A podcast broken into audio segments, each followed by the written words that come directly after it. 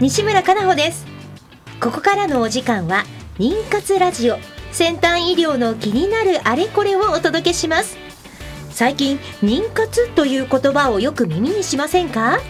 妊娠の妊活動の活。一言で言えば文字通り妊娠するための活動という意味があります。まさに妊活中のあなたに届けていく10分間です。この番組ではゲストをお迎えしテーマに沿って不妊治療の最先端技術を紹介していきます。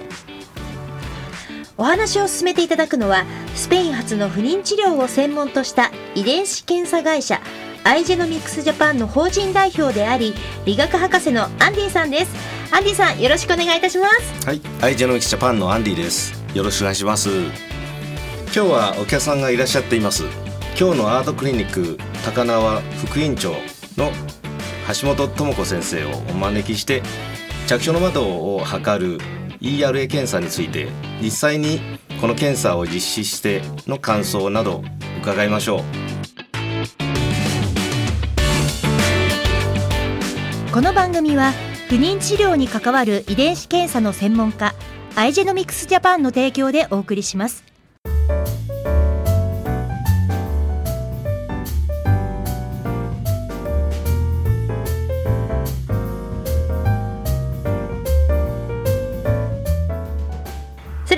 橋本先生よろしくお願いいたします。よろしくお願いいたします、えー、今日のアートクリニック高輪副院長の橋本智子と申します。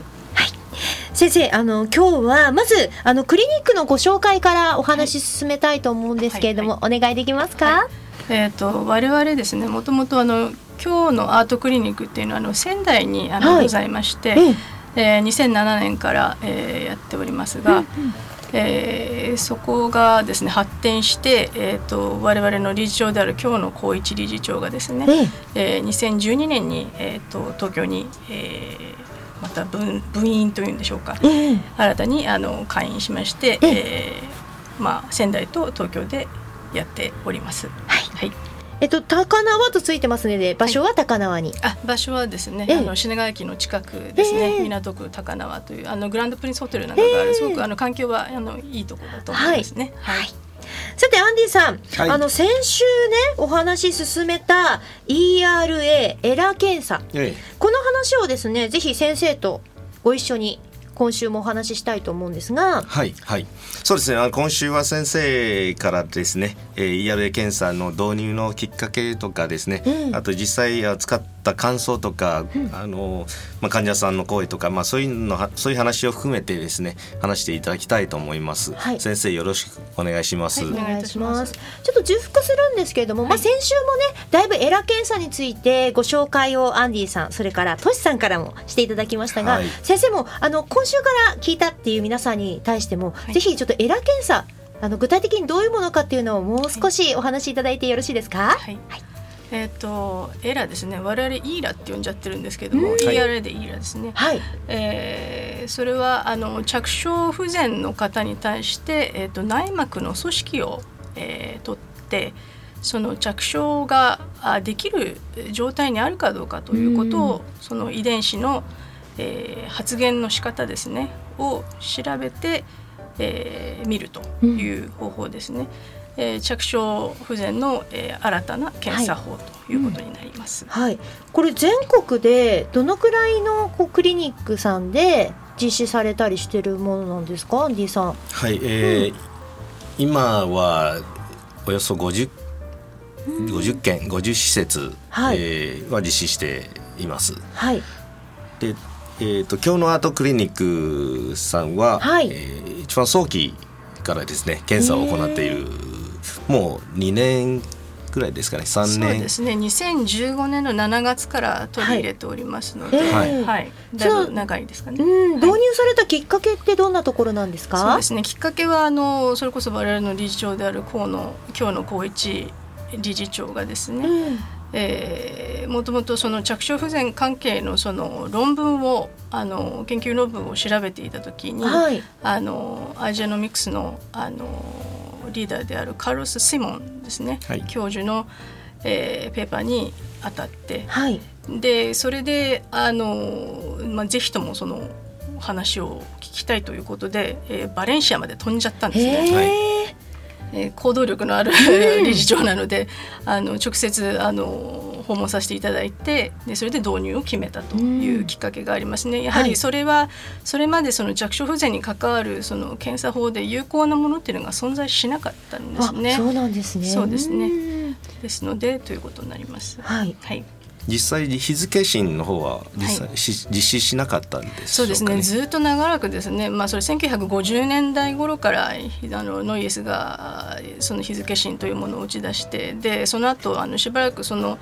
有効性が否定されてきましたよね。はい。なので、あのまあ、やってもあまり意味はないかなということで、えー、あのほとんどやってはこなかったですね。はい、はい、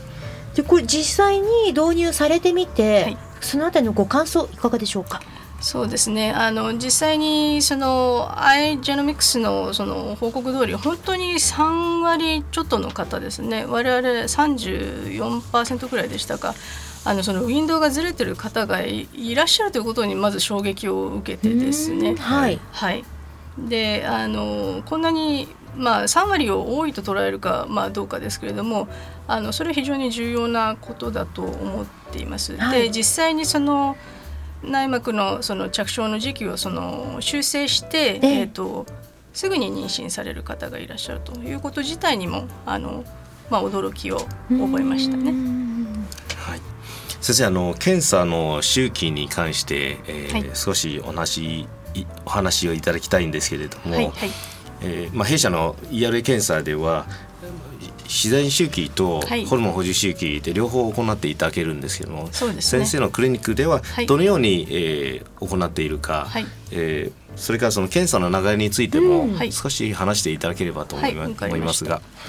えー、我々はですねあのほとんどが、えー、ホルモン補充周期で行っています、はい、その方がまあ調節しやすいというかですね患者さんの来院の回数も少なくて済みます。はい、先生今お話しされたその自然周期とホルモン補充周期、はい、これって具体的にどんなことなんですか？そうですね、自然周期っていうのはその患者さんの月経周期のその排卵に合わせて、うん、えー、検査をするというものになります。はいですのでその患者さんの排卵を特定しなければならないのであのちょっと来院回数が多くなりますね。まあ、それに対してホルモン補充周期というのは月経のあの3日目以内までにですね、はい、病院に来ていただいてそこからお薬を使います。でそれによっであの、まあ、周期を作っていくというか、まあ、人工的に作っていくということで比較的こちらの方が調節性に富んでいるということと、ままあ、間違いにくいということがありますので。あの我々はまあホルモン補充での、えー、検査をお勧めしております、ね、はい、はい。いやホルモン補充周期がほとんどということでホルモン補充周期を使った検査の流れを少し紹介していただけます？はい。はいわかりました。えーと、まず大体患者さんは最初ですね月経の開始日から3日目以内に来ていただきます、はい、でそこで超音波検査ホルモン検査等を行いまして、えー、問題がないということが分かりましたらまずエストロゲンのお薬を、はい、えー、まあ、貼り薬ないしは飲み薬。貼り薬？はい。貼り薬もあるんですね。あるんですね。テープタイプのお薬ですね。それを、まあ、使っていただいて、で途中で1回あの病院に来ていただいてですね、うん、その時の状況またあの超音波検査とあとホルモン検査をして問題ないということが分かったらもう1種類のホルモン剤ですね、はい、黄体ホルモンというお薬を、えー、使います。それは、はい、えーと、膣剤であったり、うん、あるいは飲み薬なんですけども、はい、それを投与して大体そのクリニックでのその移植の時期と同じようなサイクルをですね作ってそのその日にですね移植該当日にあの検査をしていくということになりますね。その検査というのは内膜の組織を取ってきます。で子宮体がん検査とお聞きになったことありますか？私ないです。ないですかね。はい、あのまあ婦人科検診の中で子宮頸がん子宮体がんの検査っていうのがあるんですけども、はい、その体がんの検査に似たような形で子宮の内膜の組織を取ってくるということになりますね。はい。それ全体で検査の時間どのくらい時間かかるんですか？検査はですね通常の外来でできる検査ですのでまあ5分10分であの、うん、済むようなものですね。そんな結構なんか時間かかるのかしらって今お伺いしてたら思ったんですけど、ね、いえいえあのまあもちろん当然準備等もありますので、えー、5分で帰るというわけにはいかないですけれども、うん。はいまあ、外来に来ていただいて特段の麻酔はなしにあのやってそのまま歩いてお帰りいただけるとい。う検査ですね。はい、はい、やっぱりこう行く時不安でそうですね。あと痛みはないのかしらみたいなところとかも正直不安です、先生。ね、まあ痛みはですねやっぱり全くゼロというわけではないですが、うん、まあ、あの当然痛み止めを使ってやっていただくことは可能ですし、うん、皆さん大体の方がそれであのなんとかあやれていますね。うん、またあの、まあ、この後アンディからもあるかもしれませんけれども、はい、非侵襲型の、えー、イラ検査ですね、はい、っていうのも開発中というようにあの伺っております。それは何、はい、何ですか？えっとそうですね。あの今までは子宮内膜の組織を取るので、まあ、吸引まあ、ちょっと吸引しながらですねちょっとまあ取るような形です、ね、はい、少しは痛みは伴うんです。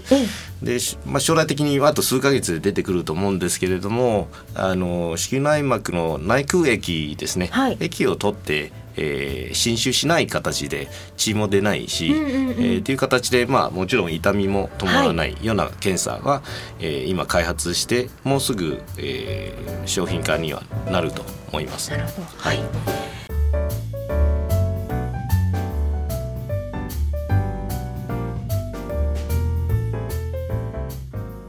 え、今日は妊活ラジオ先端医療の気になるあれこれ、橋本先生にお話を伺っております。さて、先生、あの、この ERA 検査、受けてみたいなという方々、どんな方々に、こう、推薦され、推奨されているものなんですか？はい。えーと、基本的には体外受精肺移植の治療を行ってらっしゃる患者さんですね、まあ、IVF 治療という言い方をしますけども、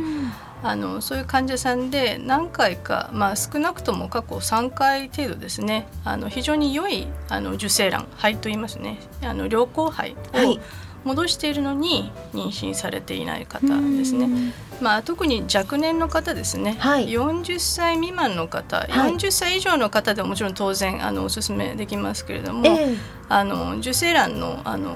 加齢によるですね非常率が高くなりますので、はい、40歳未満の方ですとあのその率は比較的低いのでそれでもいい肺を戻しても妊娠しないという方ですね。うん、はい受ける皆さんにアドバイスってありますか？そうですね。えっ、ー、とですねアゾバイズとしては結構厳密な検査になるんですね、えー、ですのであの意外と、まあ、時間単位で、まあ、時間単位で言っても、まあ、あの分刻みではないですけども、えー、あのきっちりあの投与するその時間っていうのが決まっております、はい、ですのでお薬の、えーと、投与する開始時間とですねそれは病院で指示されますので、えー、それは守っていただくということになりますね、そうじゃないとちゃんとした結果が得られないということになりますので。はい、はいそれに関してちょっとあの私からも一つ質問があるんですけども、はい、先生あの例えば患者さんと先生の都合で少し移植の時間もしくはそのホルモンを始める時間は少しずれたりすることはあるかと思うんですけれども、はい、この検査が始まってからですね、はいはい、検査の結果が出てるからしっかり時間を守ろうっていう意識が高まっりましたでしょうか？それは高まってますね。あすごく高まってますね。はい、はい、あのそこはもう厳密にあのイラの結果をもう絶対に踏襲しようということで、はい、はい、スタッフ一同、えー、守っております。はい、ありがとうございます。はいアンディさん他にもこの ERA 検査以外にあの着床率を上げる検査っていうのはあるんですか？はいえー、実はですね弊社の本社にはですね着床の専門チームっていうのはあるんです。でその中でもちろんまあ今までの、えー、病理のなどの検査とかも含まれてるんですけども、はい、えー、今回の ERA 紹介した ERA 検査もですねもう入ってはいるんですけども、はい、今開発しているのは、えー、例えば幹細胞で治療する方法とか、はい、それから、えー、マイクロバイオームという検査があるんですね。マイクロバイオームというのは、子宮内の菌細菌ですね、を分析するような検査になります。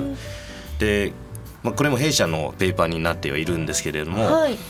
子宮内の乳酸菌がですね9割以上占めないとなかなか着床しづらいという結果が分かったんです。はい、ですからこの検査は弊社のオリオリジナルで開発した検査なんですけれどもあと数ヶ月で出てきます。はい、でこの検査を使ってですねもともと乳酸菌の割合が低い患者さんも分かるのでそれで乳酸菌の高めるような方法を使ってですねより着床しやすい環境を作ることはできます。うん、まさにねあのこの番組の番組名というところだと思うんですが先端医療が本当に進んでいろんな情報がもう本当に新しすぎて びっくりなんですけれども、ええ、そんな感じで本当に検査の種類もねいろいろ増えてるってことなんですね。そうですね、うん、えー、これからもたくさん開発してたくさん、えー、患者さんのために、えー、新しい検査を出していきますので、はい、はい、そして来週なんですがアンディさん、はい。来週ですね。来週も橋本先生にもう一度来ていただきまして、はい、この ERA 検査を使った成功例いわゆるその生産例ですねについてお話をいただきたいと思います、はい、先生来週もよろしくお願いします、はい、よろしくお願いいたします。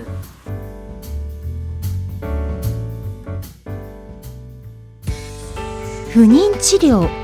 頑張り続けるって本当に大変ですね。そんなあなたに自分の着床の窓を見つけてほしい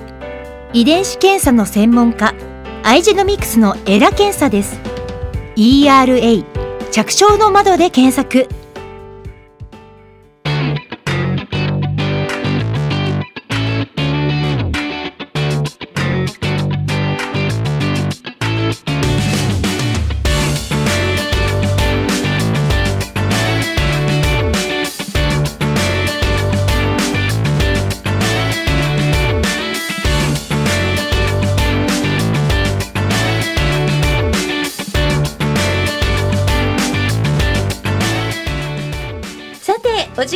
ました。今日は今日のアートクリニック高輪副院長橋本智子先生をお招きしアイジェノミクスジャパン代表理学博士のアンディさんと一緒にお届けしていきました。え次回も引き続き橋本先生にお越しいただき ERA 検査による成功例についてお話を伺います。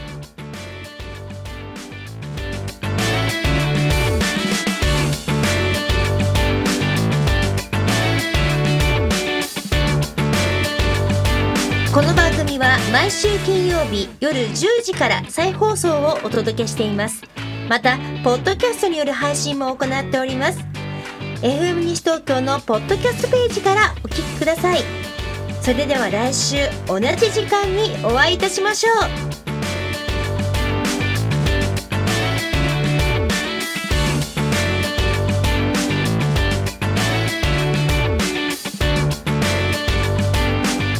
この番組は不妊治療に関わる遺伝子検査の専門家アイジェノミクスジャパンの提供でお送りしました。